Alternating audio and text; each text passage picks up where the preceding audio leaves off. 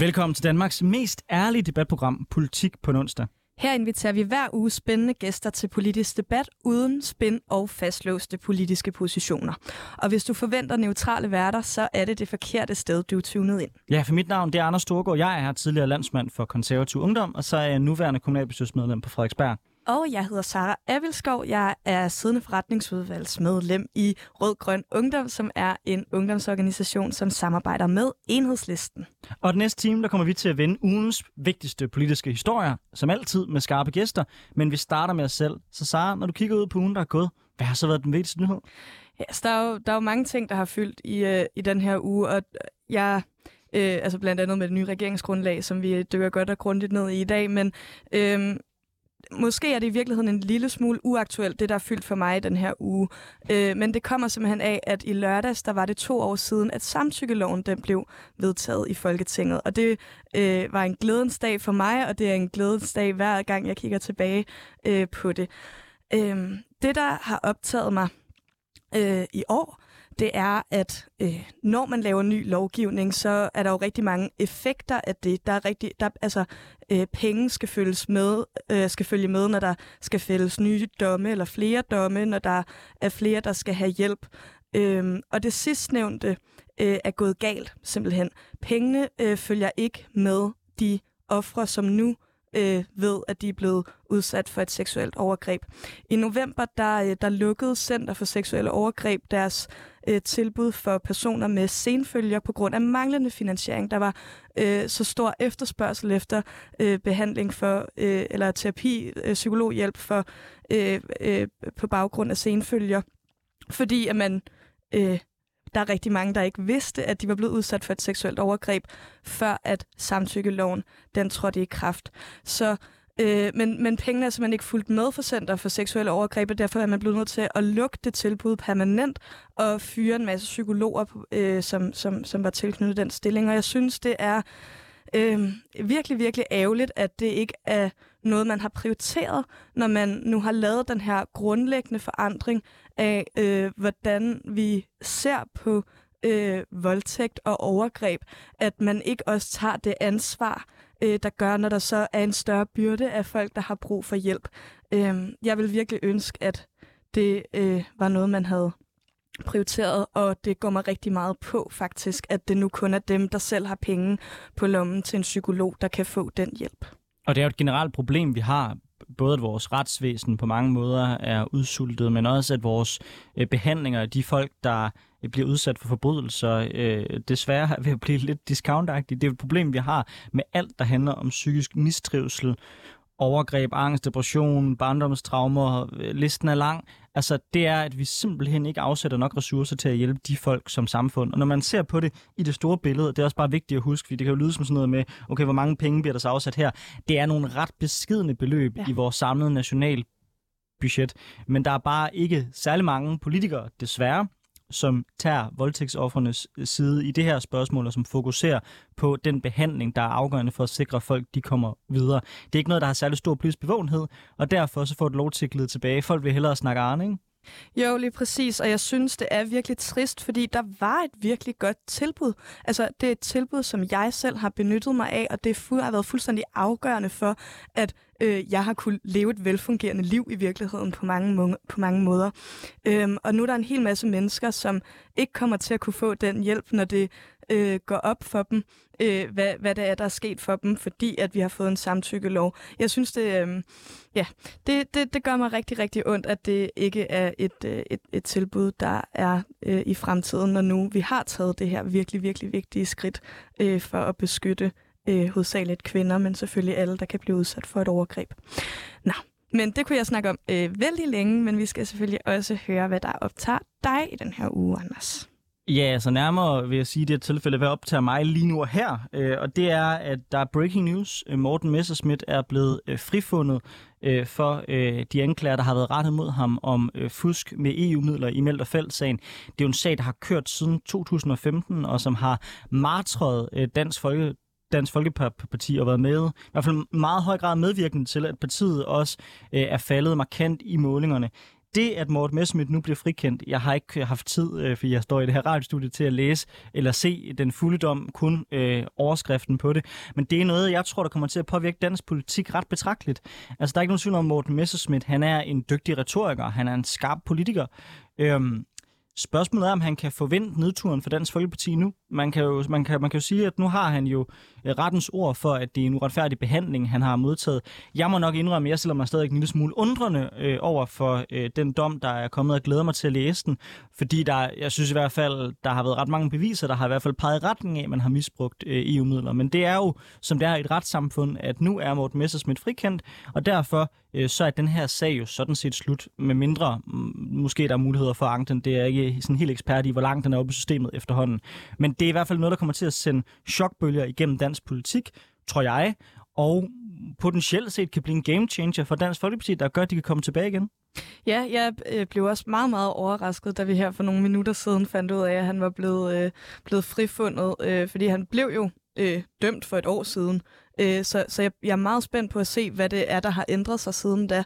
Øh, men øh, pff, ja, det kommer nok til at, øh, at, at sende sende nogle, øh, nogle, nogle bølger gennem dansk politik. Jeg er meget, meget spændt på at se, øh, hvad, hvad det betyder. Altså, øh, for det første, hvordan Dansk Folkeparti ligesom kommer til at føre det frem. Jeg kan forestille mig, at øh, jeg kan forestille mig, at det bliver den helt store øh, kæphest nu, at øh, Morten Messersmith blev uretfærdigt behandlet, det har de nu dommens ord på, eller øh, at han er øh, frifundet og ikke er en svindler, øh, og alle de her ting. Og jeg er også spændt på at se, om det kommer til at have nogen betydning sådan for, øh, for meningsmålinger for dansk politik, eller for Dansk Folkeparti, om der er nogen, der ligesom... Øh, nogle gamle vælgere, som, som får noget, noget nyvunden tillid. Øh, ja, det bliver spændende at se, hvad det har af betydning, det her. Det, virkelig, virkelig. Øhm, og der er, heller, der er heller ikke nogen tvivl om, tænker jeg, at de kommer til at bruge det. Altså, de kommer til at frame Morten Messerschmidt som værende den her øh, martyr, der har været udsat for et justitsmord, øh, og nu så er han øh, på vej tilbage. Øh, og jeg tror at de kommer til langt hen ad vejen lykkes med det. Man kan så sige, ud over øh, Dansk Folkepartis øh, skandalesager i det her i det her tilfælde, så er det jo også et parti, der har været martret tidligere intern uenighed. Der har været hele spørgsmålet om der er samarbejde med Socialdemokratiet, der er kommet nye partier på højrefløjen, der har presset dem. Så jeg siger ikke dermed, at vi får et dansk folkeparti på øh, 20 procent af stemmerne igen. Men jeg tror ikke, det er usandsynligt, at vi godt kan se dem på en 5-6-7 procent måske over de kommende år, øh, hvis de kan vende den nedtur, de havnet i nu. Ja, øh, det bliver spændende at se, om, om Morten Messerschmidt nu bliver øh, en, en, en søjle på en måde, som man kunne se lidt med Inger Støjberg. Øh, altså, jeg, jeg ser lidt nogle paralleller forskelle, og selvfølgelig at Inger Støjberg rent faktisk, øh, rent faktisk blev dømt. Øh, men, men, men ja, det bliver spændende at se, om sådan, han, han kommer til at køre sådan, den samme øh, martyrkampagne, som øh, min oplevelse i hvert fald er, at Inger Støjberg kørte. Det bliver nemlig enormt, enormt spændende. Hvad der også bliver spændende lige om lidt, det er, at vi har fået øh, vores gæster så småt ind i studiet, der er ved at stille sig op og gøre sig klar her. Øh, den øh, første, jeg skal byde velkommen til i studiet i Politik på onsdag i dag, det er dig, Steffen Tjørslev. Du er fra Liberal Alliances øh, Ungdom. Øh, velkommen til Politik på onsdag. Jo, tak. Som du ved, lægger vi jo altid ud med at spørge vores gæster, hvad har fyldt noget for dem i ugen, der er gået? Hvad har været den vigtigste historie? Så lad os bare springe ud i det. Hvad har gjort størst indtryk på dig? Altså, vi har jo gået, nu er der kommet et regeringsgrundlag, og jeg synes, det der egentlig gør sig gældende ved det, i min optik, det er netop, at jeg synes, at aldrig har der stået så lidt på 57 sider. Øh, og det synes jeg egentlig, fordi så har man ligesom kastet øh, stort set et helt regeringsgrundlag op til debat. Øh, og det synes jeg helt klart, det er det, der har fyldt meget, fordi der står meget konkret om de meget, kan man sige, lidt kontroversielle ting. Der står, det har vi en løsning på. Men lige snart det bliver lidt kontroversielt, så forsvinder det ligesom ud, og så bliver det nedsat et ekspertudvalg, eller spørger Folketinget. Så det, øh, det har jo affødt en masse debatter på alle områder nærmest.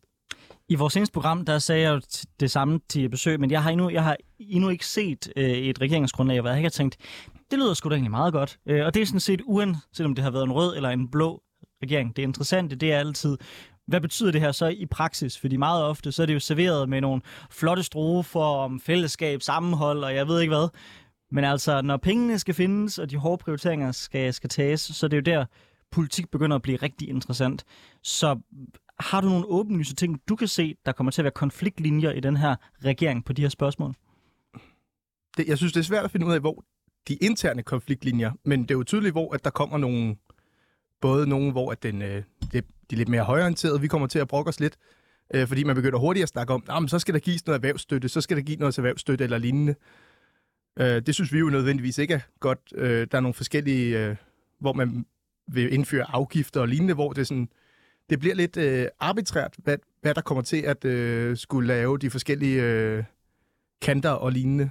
Men jeg tror, at når det endelig kommer til at skulle finde pengene, så er der nogen, der kommer til at skulle slås med nogle bagland i hvert fald. Øh, vi skal også byde velkommen til... Øh...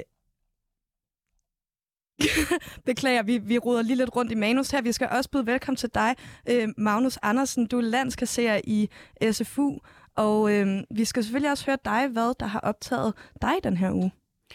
Øh, jamen, det er egentlig en længere sag, som øh, jeg har fulgt med i, men det er EU, der er i strid med Ungarn. Øh, og det har de været i et lille halvt år nu. Og øh, her den 31. Øh, december, der kommer det ligesom det hele til at koge over i, øh, må Ungarn få 94 milliarder kroner, eller må de ikke få 94 milliarder kroner af EU-kommissionen. Øh, og det har været en rigtig lang historie, og der er blevet trukket konflikter op. Øh, men den korte og den lange er i virkeligheden, at øh, EU-kommissionen lavede en genopretningspulje, der lavede man nogle retsstatskrav. Dem synes man ikke, Ungarn lever op til. Samtidig har øh, parlamentet taget en, det kan man så sige er lidt ironisk, men de har taget en kamp mod korruptionen i Ungarn, øh, hvor man tilbageholder yderligere 47 milliarder kroner. Øh, og de skal så beslutte her den 31. december, om Ungarn har så har ændret sig nok til at kunne få de her penge. Og vi snakker altså, øh, for et land, der har en væsentlig mindre økonomi end Danmark, snakker vi et beløb, der er nærmest hele det danske sundhedssystem. Altså, det er ikke småpenge. Nej, det er, det, det, det er meget, meget øh, spændende, hvad der, hvad der kommer til at ske der. Øh, hvad, hvad, hvad, hvad tror du, der kommer til at ske? Hvad er sådan din mavefornemmelse? Øh, jamen altså, Ungarn har jo gjort det rigtig smart, at de har brugt deres vetoret til bare at blokere for alt EU-politik og alle EU's prestigeprojekter det sidste stykke tid. Særligt et lån til Ukraine øh, på 135 milliarder kroner og en sanktionspakke til Rusland øh, har Ungarn blokeret for. Men jeg så, at øh, de har løftet blokaden her øh, i løbet af den her uge. Så spørgsmålet er, om de ikke kan få udbetalt nogle af deres penge øh, i sådan en god gammeldags politisk studhandel. Øh, men det ser ud til, at de 47 milliarder kroner, der ligesom er bundet på korruption, dem kommer de ikke til at rykke ved. Hvad tænker du om det her, øh, Steffen Sjørslev øh, fra Liberal Alliances Ungdom? Ja, men altså, hver, hver gang vi har EU, så bliver det jo noget, noget biokratisk bøvl. Øh, og nu kan man så se, når man måske har fået nogle EU-lande med, som ikke er så demokratiske igen, så begynder man at få udfordringer. Så jeg synes måske, det også er et lidt et symptom på, at når man havde en idé om, at EU skulle dække alt og alle øh, og fagne bredt, øh, så må man også tage konsekvenserne heraf, og det er, at man får netop bøvl med ting, som vi normalt vil sige er meget vestlige værdier, om vi skal ikke have korruption, og vi kan godt støtte Ukraine og lignende. Mm. Man kan vel også omvendt sige, det, hvis der stod en radikal i studiet, det gør der ikke, men lad os sige, der gjorde, så kan man sige, det er vel også en udfordring, at EU-struktur er bundet op på, at nationalsætterne har så meget vetoret, som de har, og dermed kan blokere. Fordi hvis der nu var et simpelt flertal i EU, så kunne man godt presse nogle ting her øh, igennem. Ikke at jeg deler den opfattelse, men nu prøver jeg bare at udfordre dig, Steffen. Jo, øh, det kunne man jo sagtens, øh, men det er jo netop, så fjerner vi lidt nationalstaterne, og der vil sikkert være nogle radikale, der har våde drømme om det, men det er kommer jeg jo ikke til at dele. Jeg mener jo netop, at der er det noget, at man har et nærdemokrati. Altså hvis du føler, at øh, politikerne en dag er langt væk fra dig, så forestil dig, hvis du kun havde dem i Europa. Ja, øh, jamen, jeg er egentlig meget enig.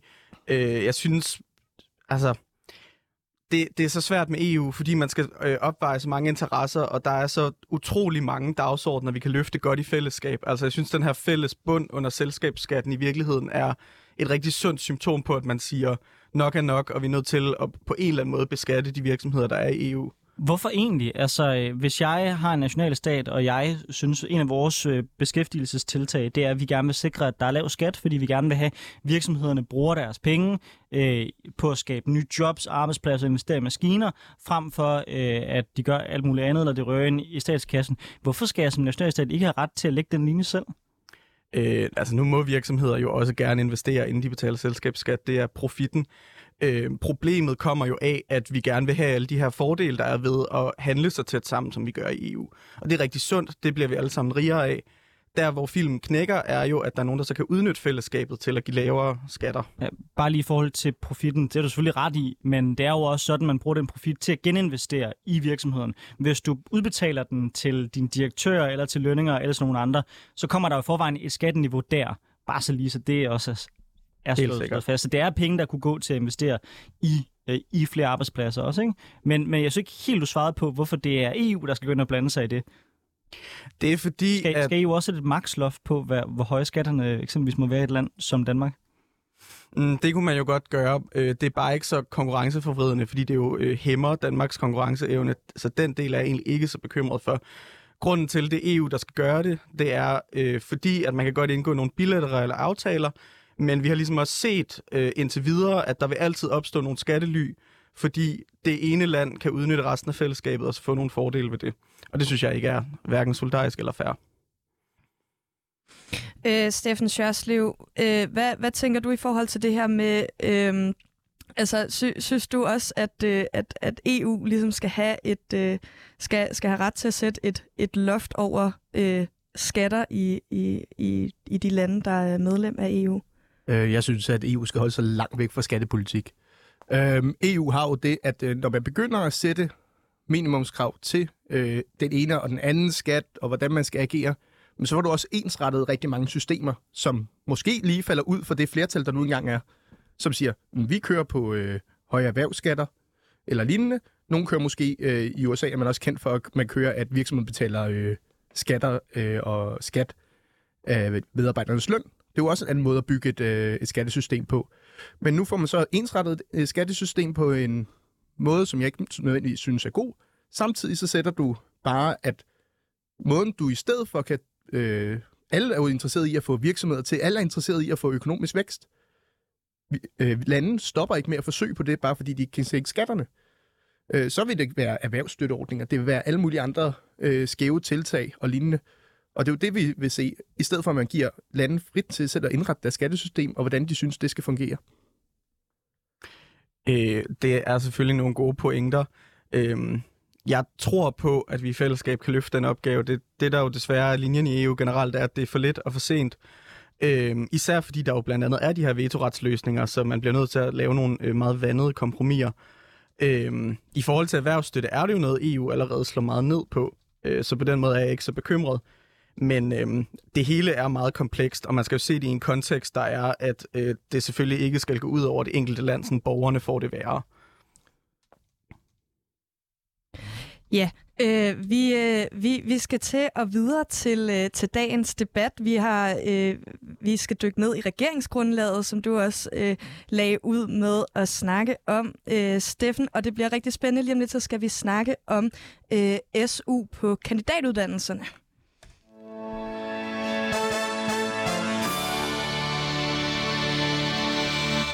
Du lytter til Politik på en onsdag med Sara Abelskov og Anders Storgård, hvor vi i dag har besøg af Magnus Andersen, som er landskasserer i SFU, og Steffen Sjørslev, som er medlem af forretningsudvalget i Liberal Alliances Ungdom. I regeringsgrundlaget, der står der blandt andet, at man ønsker at se på, at kandidatuddannelserne de skal afkortes. I dag der er det jo sådan, at de fleste kandidat uddannelser, de har øh, tre år på deres bachelor, og så har de to år på kandidaten. Øh, det man ønsker at kigge ind i her, det er om flere af de samfundsfaglige humaniorer uddannelserne, om de skal afkortes, så at man kigger ind i, at der kun er et etårig kandidat. Det har bragt en hel del debat og en hel del opstand på landets universiteter, øh, blandt andet på psykologistudiet, hvor øh, de studerende øh, nu er begyndt at blokere universiteterne i øh, håbet om at kunne rette fokus på det, de mener er en gradvis udfasning og øh, beskæring af vores uddannelser. Og det er simpelthen det emne, vi har taget med i dag, som det afgørende emne, I skal diskutere. Normalt så har vi et manus, men der er simpelthen sket en fejl her i dag, hvor vores manus er blevet slettet. Så vi kommer til at tage den lidt mere fra hoften, end vi normalt gør. Det håber vi er okay, både for jer lytter og for vores øh, to gæster her i studiet. Men Steffen Sjørslev, hvis jeg starter med dig og med Liberal Alliance. Øh, jeg har hørt borgerlige mennesker tale lang tid om, at de synes, at vi i højere grad skal have et bachelor-arbejdsmarked. Er det her så i virkeligheden en korrekt vej at gå? Nej, det synes jeg ikke. Øh, det vi egentlig synes, jeg synes, at vi rammer i det her tilfælde, det er, at vi har et problem og finder en elendig løsning. Øh, vi ved, hvor øh, problemerne ligger. Den ligger måske blandt andet i, at der er for mange, der overuddanner sig. Vi har måske ikke behov for så mange kandidater. Der er flere, der godt kan komme på arbejdsmarkedet som bachelor øh, og have fine arbejdsliv og have stor succes i livet med det. I stedet for så vælger man at lave sådan en underlig nedskæring. Øh, jeg synes, det er fint, at man har sådan en, vi skal kigge mere ud mod erhvervslivet, men du kan bare ikke lære det samme på øh, et år som på to år. Og det synes jeg, problemet opstår. Øh, og måske er problemet i højere grad, hvor jeg synes, at der er mange, der siger, at der er for mange på universitetet, vi skal have hurtigt ud. Men måske er så, at der skal være højere krav til at komme på universitetet. Det skal være flere, det skal måske være svært at komme på gymnasierne, sådan, så vi netop får flere på erhvervsuddannelser, flere, der går ud og tager noget professionsbachelor eller lignende. Det er en tilgang til det, som jeg heller vil tage. Magnus Andersen, er du enig i, at det her det er en elendig løsning på øh, nogle problemer, vi har med vores universitetsuddannelser? Ja, det er jeg. Og øh, hvorfor? Fordi jeg er helt enig i analysen med, at der er for mange kandidater. Det kan man også se. Øh, Arbejderbevægelsens Erhvervsråd har for eksempel lavet en analyse af arbejdsmarkedet i 2030. Dem, der er for mange af, det er ufaglærte, og det er øh, folk med lange videregående uddannelser. Så der er en ubalance, der skal løses. Svaret er ikke at lave højere adgangskrav på gymnasierne. Det, man må kigge på, det er det valg, man står med, når man går ud af 9. klasse. Øh, fordi på den ene side har man øh, gymnasierne, som egentlig er, de er blevet nedprioriteret de sidste år, men de har stadig en okay mængde finansiering i forhold til erhvervsskolerne, som ingen opmærksomhed har fået de sidste, altså for evigt, øh, og som desuden jo står og mangler nyt udstyr, de mangler kompetente lærere, de mangler alt, hvad man egentlig skal bruge for at drive en god skole. Men når jeg kigger ind på min egen uddannelse, og det jeg har oplevet i min øh, sådan relativt lange tur igennem det danske ud, uddannelsesvæsen, øh, så vil jeg jo sige rigtig meget af det, der foregår i dag på universitetsuddannelserne, det målretter folk til at være forskere. Altså, jeg blev sat igennem fag efter fag efter fag efter fag, hvor jeg virkelig, for at være helt ærlig, sad, sad og tænkte, hvad fanden skal jeg bruge det her til? Der var selvfølgelig noget, jeg har kunne bruge nu, hvor jeg kom ud på arbejdsmarkedet, klart. Men jeg tror også, man hvis med rette kan sige, at man godt kunne skære det rimelig betragteligt ind til benet, og så alligevel have lavet en god uddannelse, hvor man måske havde haft flere ressourcer og mere tid til at sikre, at det var kvaliteten, der var i top frem for, at jeg bare sad der længe. Man skal helt sikkert kigge på, hvad der bliver undervist i på universiteterne.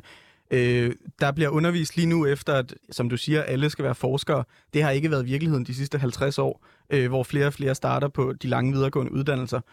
Jeg synes ikke, løsningen er mindre undervisning. Løsningen skal være bedre undervisning. Fordi du skal jo ikke komme ud på den anden side og være mindre uddannet. Du skal i højere grad have fået de rigtige kompetencer. Fordi jeg er det enig i, at hvis du har gået fem år på universitetet, og du synes, øh, lad os sige, tre år er gået til forskning, to år er gået til noget, du kunne bruge på arbejdsmarkedet bagefter, så har det jo været spildt uddannelse på dig på en eller anden måde.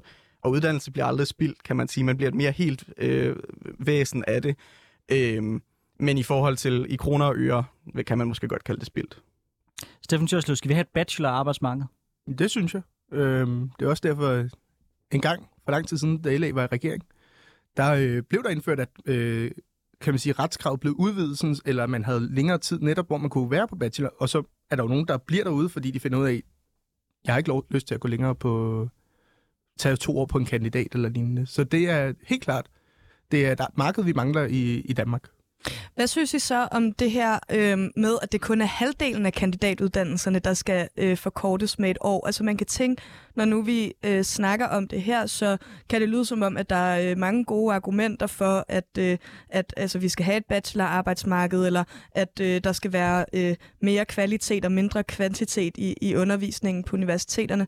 Øh, så, så det her med, at det kun er halvdelen, hvad, hvad, hvad tænker du om det, Magnus?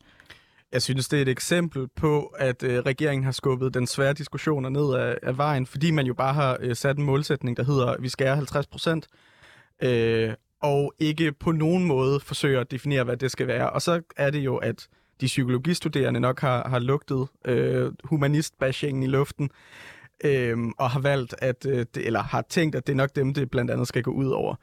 Øh, men det er jo en svær diskussion at have, fordi der er måske nogle uddannelser, hvor det godt kunne give mening at lave den fireårige. Øh, det er ikke blevet afdækket. Til gengæld er der bare blevet opstillet en generelt krav om 50 procent, og det synes jeg er ufornuftigt. Du nævner, at der er en humanist bashing, der foregår i vores samfundsdebat. Øhm, kan du ikke sætte lidt flere ord på, hvordan du oplever den? Jo, det var måske lidt øh, hurtigt at kalde det en bashing, men øh, jeg ved, at der er mange humanister, der føler, at deres uddannelser har været under rigtig meget kritik de sidste mange år. Øhm, der er de her fortællinger om, at øh, de ikke kommer i arbejde, at man ikke kan bruge uddannelsen til noget på den anden side. Øhm, og de er i langt de fleste tilfælde ikke rigtige. Men altså, er det, ikke, er det ikke generelt noget, der er omkring uddannelse i vores samfundsdiskurs? Altså nu er jeg selv statskundskaber, og jeg vil sige, at de fleste samtaler, jeg har med folk, det sekund, jeg siger, at jeg er statskundskaber, så kan jeg næsten mærke, hvordan der dør lige sådan 10 procent af dem inden i bare det faktum, at jeg siger, at jeg har læst statskundskab. Derfor vil jeg jo heller ikke sige, at der er en statskundskabs-bashing. Altså det er vel bare sådan, det er i forskellige tider, at der er nogen uddannelser, der er populære, nogen, der bliver hypet op, nogle folk taler pænt om, nogle folk taler mindre pænt om. Og hvis jeg må være meget direkte, øh, så vil jeg også mene, at det er en berettiget kritik, at vi i for mange år også har uddannet, ikke, at det er problem, vi uddanner folk til humaniorfag, men at vi måske har uddannet folk til de forkerte humaniorfag. Mm, Eskimologi, for at komme et eksempel, ikke? Nu tror jeg, øh, det er sundt at have en bred forskningsbase. Eskimologi, hvis vi lige skal tage det konkrete eksempel, var jo et, et studie, der havde meget, meget, meget få øh, studerende. Øh, så på den måde kan man måske sige, at det er en af dem, hvor det giver mening, den stadig er forskningsrettet. Fordi der er noget konkret forskningsmateriale at, at give sig i kast med. Øh, jeg tror måske, det er rigtigt, at vi har uddannet for mange til humaniora. Øh, problemet er jo, eller man kan sige, der hvor bashing måske har øh, en rette, er, at øh, når man kigger på, hvilke uddannelser KU for eksempel har valgt at spare på, når øh, de har skulle flytte uddannelser ud eller lukke dem, så er det i høj, høj grad øh, humanistiske uddannelser, der lukker. Øh, og naturfag bliver stort set fredet. Og så er det også uddannelser som statskundskab for eksempel, eller øh, de andre øh, socialvidenskabelige uddannelser, som bliver lukket. Steffen Sjørslev, nu lader jeg lige øh, min fordom om Liberal Alliance regne ned over dig. Øh, jeg øh, har nemlig en kammerat i, øh, i, i Liberal Alliance, som mener, at man skal lukke RUK, øh, og jeg øh, synes det, øh, tit, jeg har ligesom hørt den øh, fra, fra den side af fløjen, at, at det netop er øh, humaniorafagene, som, som Magnus Andersen øh, siger, der, der, der bliver, hvis jeg skal bruge det udtryk, bashed. Og øh, jeg, jeg tænker, at det nok øh, at det nok bliver mange humaniorafag, der kommer til at blive ramt af den her, øh, at, at den skal forkortes til et år. Øhm, så, så i mit optik, der skaber vi også noget intern strid mellem universitetsuddannelserne, når, når regeringen på den måde ligesom skubber dem videre. Men hvis vi skal gå tilbage til øhm, det her med, at det kun er øh, halvdelen af, af kandidatuddannelserne, der skal øh, forkortes. Hvad tænker du om, om den fremgangsmåde? Jeg synes egentlig, det er jo, igen, jeg mener, det er, det er fint at overveje, om der er nogle muligheder for det. Det synes der er jo også erhvervskandidater. Der er faktisk nogle løsninger rundt omkring, som jeg synes, at måske har man bare overset, at de stadig eksisterer, og måske skulle have givet dem et løft. Øh, så man netop kan få den her mere øh, erhvervsorienteret, også for humaniorer øh, og humanister øh, i høj grad. Så det synes jeg egentlig er en... Øh, jeg synes, det der med, at man laver den her, det er altid sådan one size fits all. Øh, og det synes jeg er ærgerligt. Når vi så derudover, altså når vi netop kommer ind, så bliver det netop hurtigt øh, humanist-bashing, eller hvad man kan kalde det. Men det gør det også, fordi når de kommer med deres forskellige udflytningsaftaler, øh, nogen skal halveres i kandidaten, så kommer det ofte også med et lille krav, der hedder, hvordan ser arbejdsmarkedet ud for folk bagefter? Øh, og så må Københavns Universitet netop sidde og sige, mm, det er bare, når vi kigger ud på humaniora ude på kur, øh, det er der, hvor at, øh, der er flest, der står uden arbejde bagefter. Så det bliver netop hurtigt en tilgang, hvor vi siger, at de er også tvunget til det her. Så det er jo bare en dimensionering. Så kan man mene, om den er god eller dårlig. Men det er jo en dimensionering, de er i gang med at indføre. Øh, de skal bare kalde det, hvad det er, i stedet for at komme med alle mulige øh, skæve sider af den.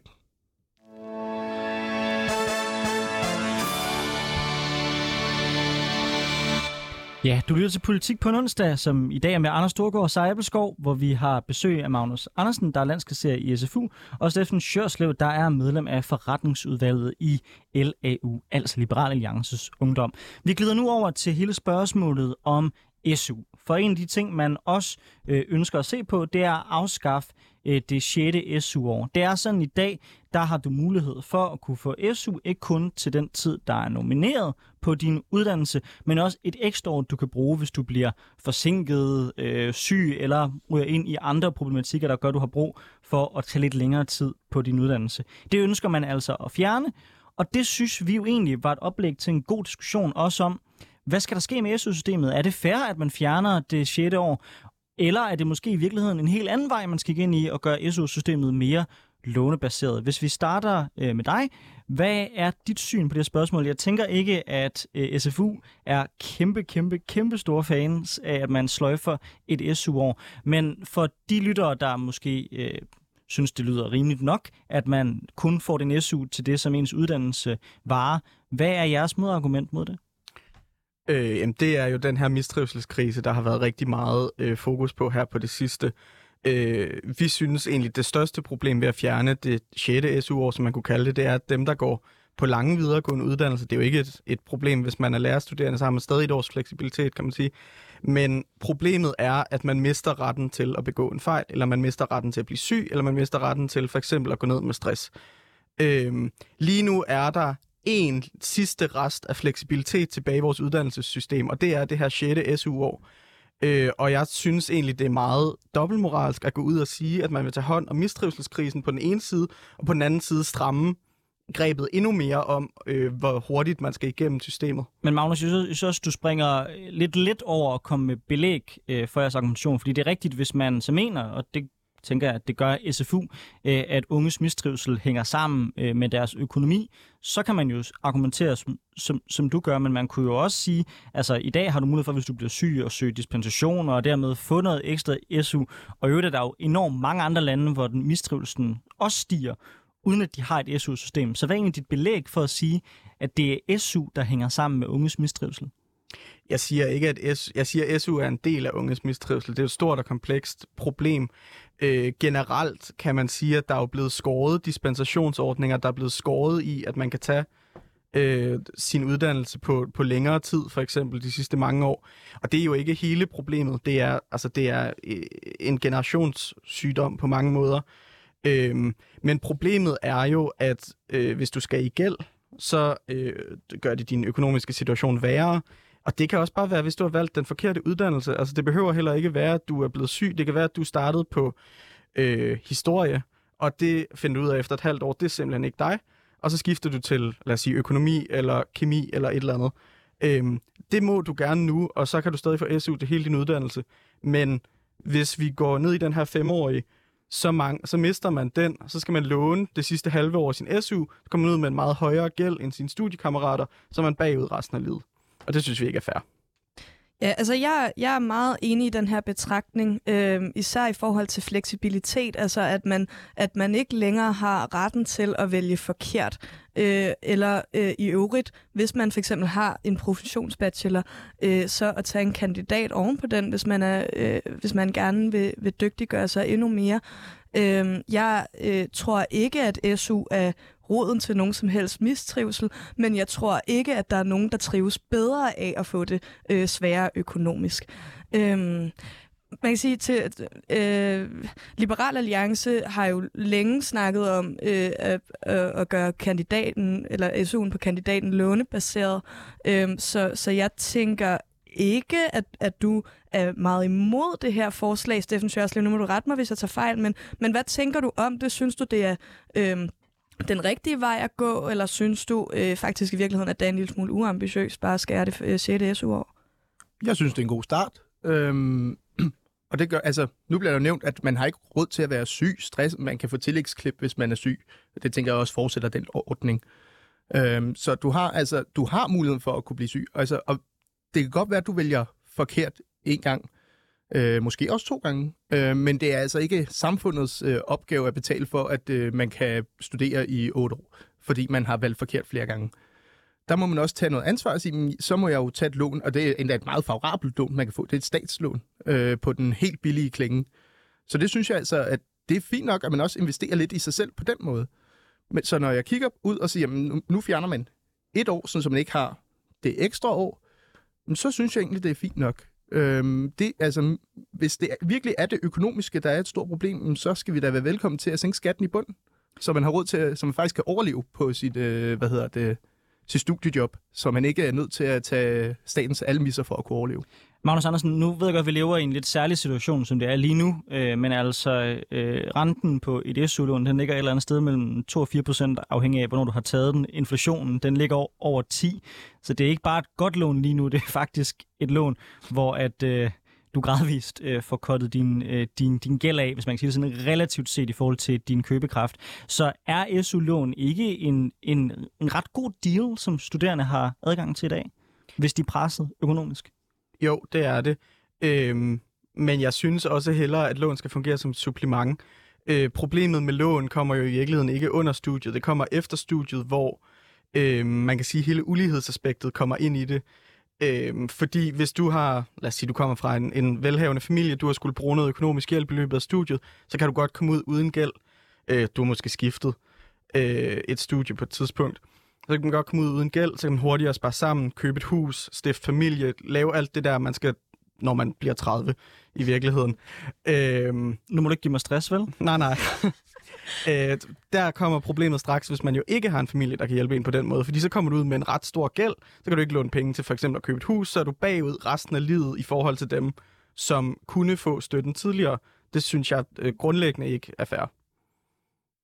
Øh, det er også en betragtning, der bekymrer mig enormt meget. Jeg er også bekymret for de vaner, man, man, man danner som ung, hvis ens levegrundlag skal være lån. Altså, øh, det, det er noget, som jeg øh, synes i virkeligheden er en lille smule overset i debatten om at omlægge kandidat til lån. Øh, er, det, er det slet ikke en bekymring, øh, som, som du har, Steffen, om, om vi ligesom lærer unge mennesker, at, øh, at vejen til, hvis du er økonomisk lidt på røven, øh, det så er at låne?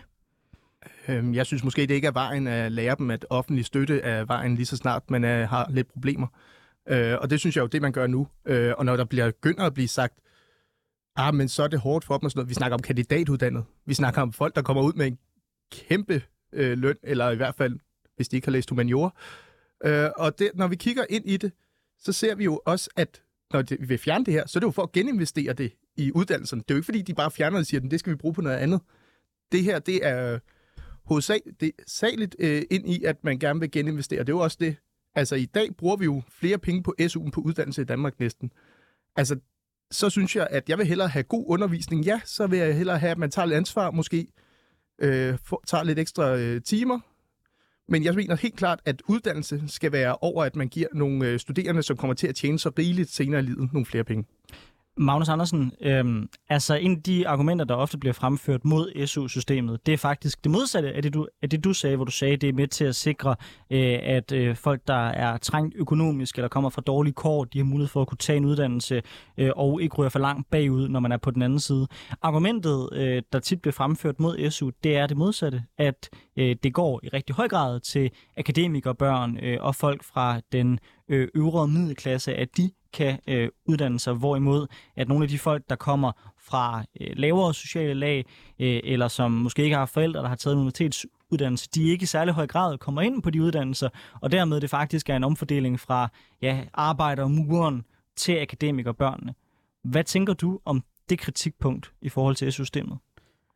Øhm, jeg synes, SU'en må, må ligge for... Jeg starter lidt et andet sted.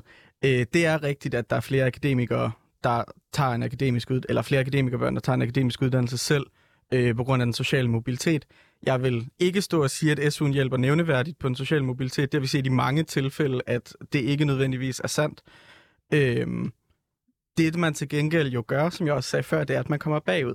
Altså, det, det kan godt være, at øh, murersøn ikke i lige så høj grad går på universitetet, øh, men til gengæld så dem, der gør, de kan rent faktisk få den økonomiske hjælp, de har brug for til at være med øh, i resten af livet i forhold til akademikerbørnene. Fordi ellers så står vi et sted, hvor akademikerbørnene bare øh, kan bulre der ud af og købe de dyre lejligheder, købe de dyre hus, og øh, murfamilien bliver efterladt.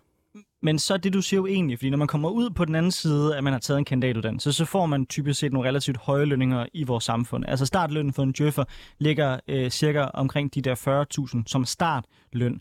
Så det, du i virkeligheden siger, det er, at vi omfordeler fra arbejderklassen til middelklassen, så middelklassen ikke kommer for langt bagud fra den øvre middelklasse. Nej, det er ikke det, jeg siger. Jeg siger, at uanset hvor man kommer fra i øh, det danske klassesystem, eller hvad vi skal kalde det, øh, så har man en færre start, når man kommer ud på den anden side fra universitetet, eller fra nogle af de andre uddannelsesinstitutioner.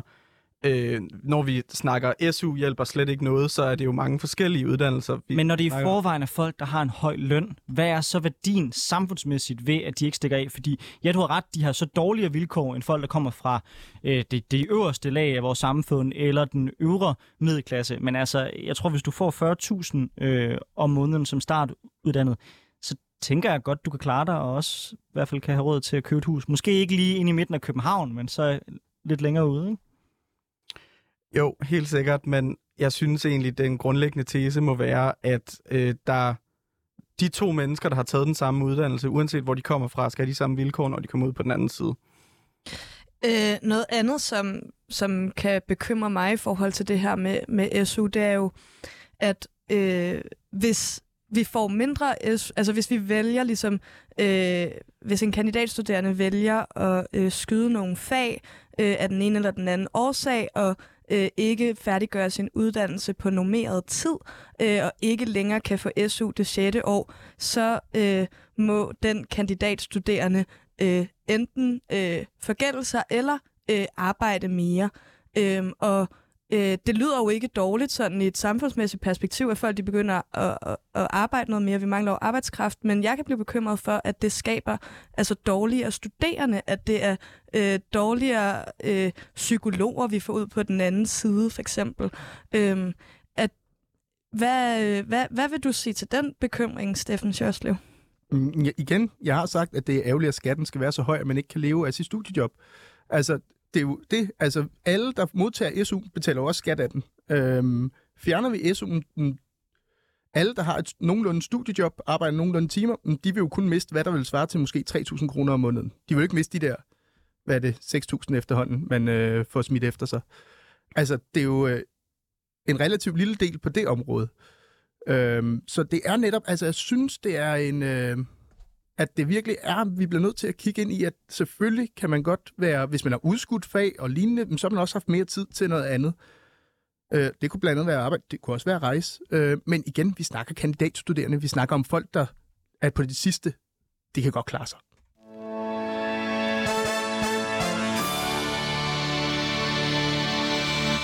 Du lytter til Politik på en onsdag med Sara Avilskov og Anders Storgård, hvor vi i dag har besøg af Magnus Andersen, som er landskasserer i SFU, og Steffen Sjørslev, som er medlem af forretningsudvalget i Liberal Alliances Ungdom. Det sidste emne, vi gerne vil tage op her i Politik på en onsdag i dag, det er spørgsmålet om universiteterne versus erhvervsuddannelserne. Fordi noget af det, som regeringen lægger op til, det er, at en hel del af de penge, der kommer ved at afkorte universiteterne, de skal bruges på at geninvestere i særligt erhvervsuddannelserne, som man mener i mange år øh, har været underinvesteret i. Så spørgsmålet til jer nu, det er, er det en god idé? Er det en god idé at, at afkorte universiteterne til fordel for så at prioritere erhvervsuddannelserne, eller er det i virkeligheden lidt en falsk diskrepans, som regeringen har sat op i det, i det her spørgsmål? Jeg starter med dig, Steffen Sjørslev. Jeg ved, I går ret meget op i det her emne, og ligesom mange andre borgerlige partier, så taler I også om manglen på faglært arbejdskraft. Er det her en af vejene til at sikre mere faglært arbejdskraft, at man skærer på universiteterne og investerer det i erhvervsuddannelserne? Jeg synes ikke, den her metode, der bliver brugt her, nødvendigvis er den rigtige. I, igen, som jeg sagde tidligere, kalde en dimensionering dimensionering, hvis det er det, man gerne vil lave. Øh, og dermed gør det sværere for at komme ind på universiteterne, fordi så kan vi bevare det faglige niveau, men så, og så kan vi investere. Men der er jo også igen, øh, apropos SU, været forslag om, at man netop skal SU på de lange øh, og lignende, hvor man netop sagde, så lad os bruge dem på FGU, lad os bruge dem på, øh, hvad hedder det, for, så vi nemmere kan, og hurtigere og ofte kan tjekke for ordblinden og lignende, som netop har en reel social impact på, øh, og social mobilitet, at vi fanger nogle af de her ting, som de stærke, de skal nok finde ud af, at deres barn er ordblinde. De svage i, samfundet har meget mindre sandsynlighed for at kunne håndtere det. Så det synes jeg er en, det er en rigtig vej at gå. Jeg synes, metoden er forkert. Jeg tror, jeg vil sætte mine penge på, at i SFU, øh, Christian, øh, og Magnus Andersen, øh, at, I, at i SFU, I vil placere jer på en side, hvor I siger, at der er ikke nogen grund til at spare på det ene for at investere i det andet. Men hvis jeg alligevel skulle tvinge dig til at stille til at svare på spørgsmålet, hvad er det vigtigste at investere i? Vores universiteter lige nu, eller vores erhvervsuddannelser? Hvad er så det mest afgørende for SFU? Det er erhvervsuddannelserne. Men øh, som du selv siger, så skal det ene ikke komme på bekostning af det andet. Der er mange spøjse øh, finansieringer og sammenhænge i regeringsgrundlaget, der ikke nødvendigvis findes i virkeligheden. Øh, Stor bededag for Ukraine er, er et glimrende eksempel. Øh, Men vi har, der ligger 5 milliarder i skattelettelser i det nye regeringsgrundlag. Øhm, der er jo masser af penge til både at redde alt det, vi har snakket om, kan man sige, og investere en, en klækkelig sum i erhvervsuddannelserne. Øh, så det synes jeg klart er øh, nogle penge, man kunne bruge bedre i uddannelsessektoren, end man kan på at give skattelettelser. Så for jer, så er det ikke universiteter mod erhvervsuddannelser, det er skattelettelser versus uddannelse? Ja. Steffen, hvad er vigtigst?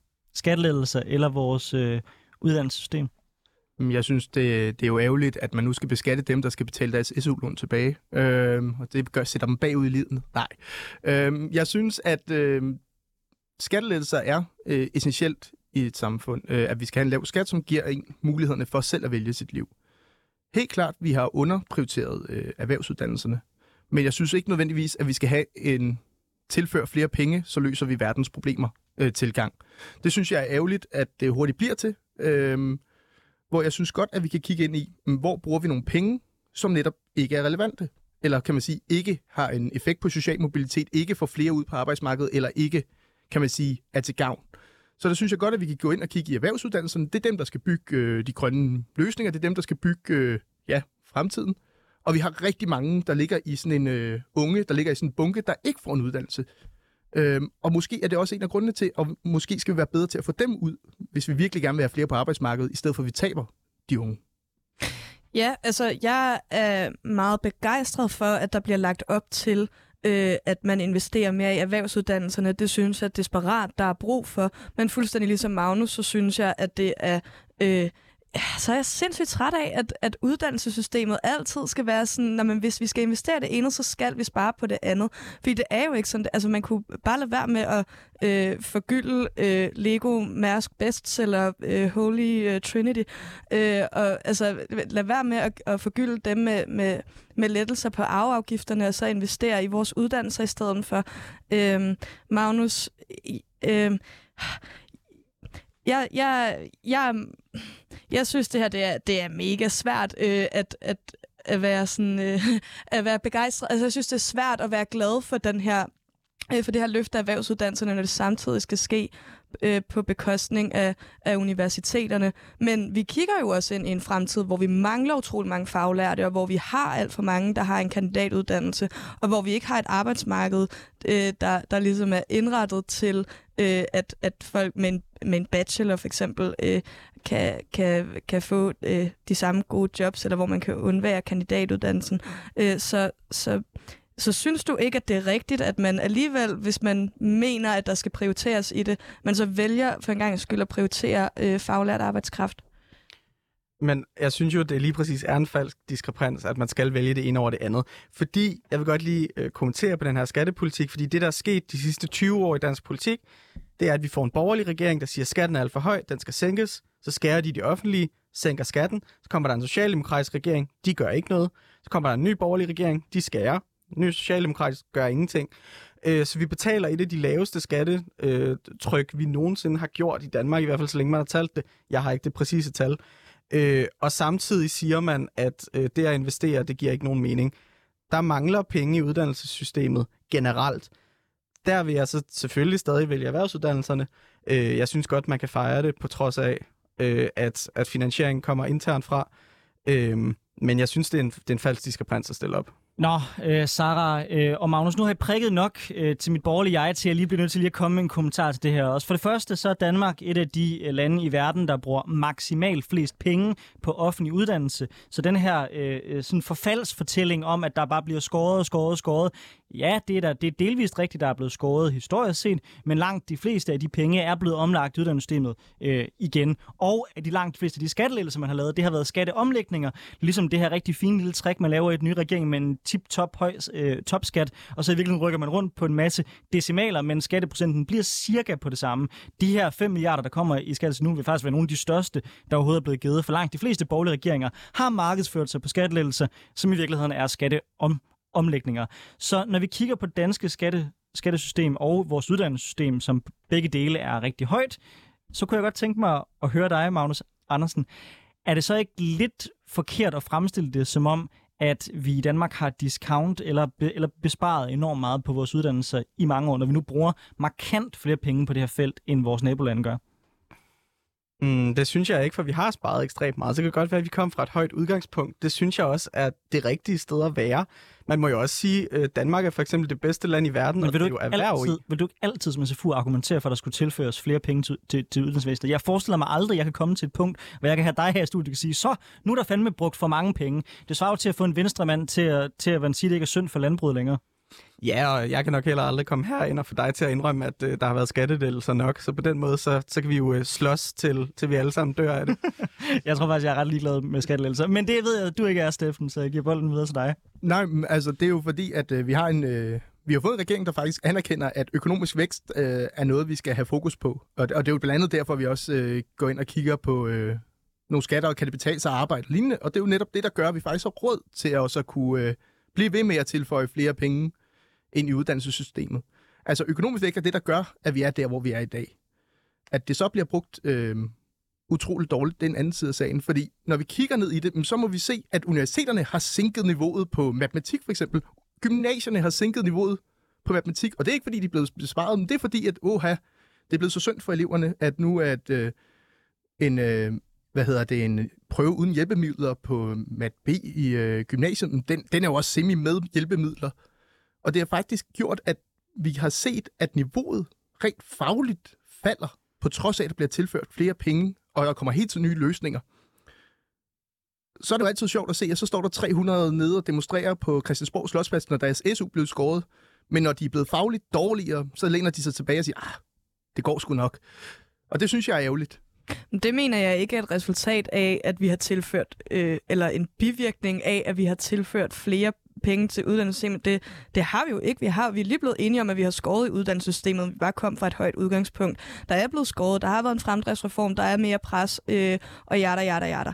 Øh, så øh, det, jeg, jeg er både bekymret for, øh, for fagligheden og for folks trivsel og for vores fremtidige arbejdsmarked, altså dem vi får ud på den anden side. Jeg ser uddannelse som en investering i mennesker, og det gælder både erhvervsuddannelser og universitetsuddannelser.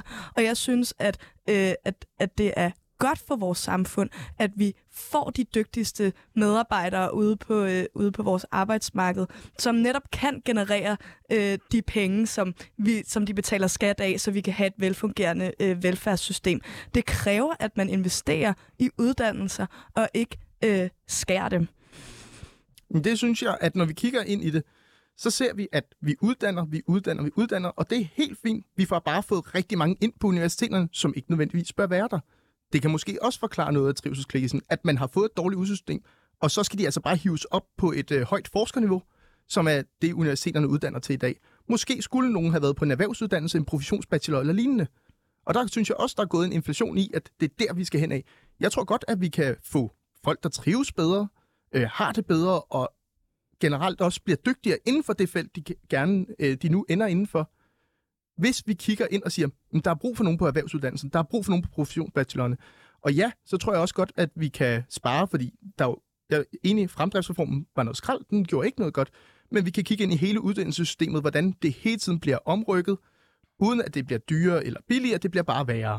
Magnus Andersen og Steffen Sjørslev, tusind tak, fordi I var med i dag i Politik på onsdag. Hvis man synes, det her var interessant, så kan man høre dette program og tidligere programmer, vi har haft på de podcast-platforme, man typisk bruger. Vi anbefaler 24-7's app, for der kan man komme med forslag til fremtidige programmer.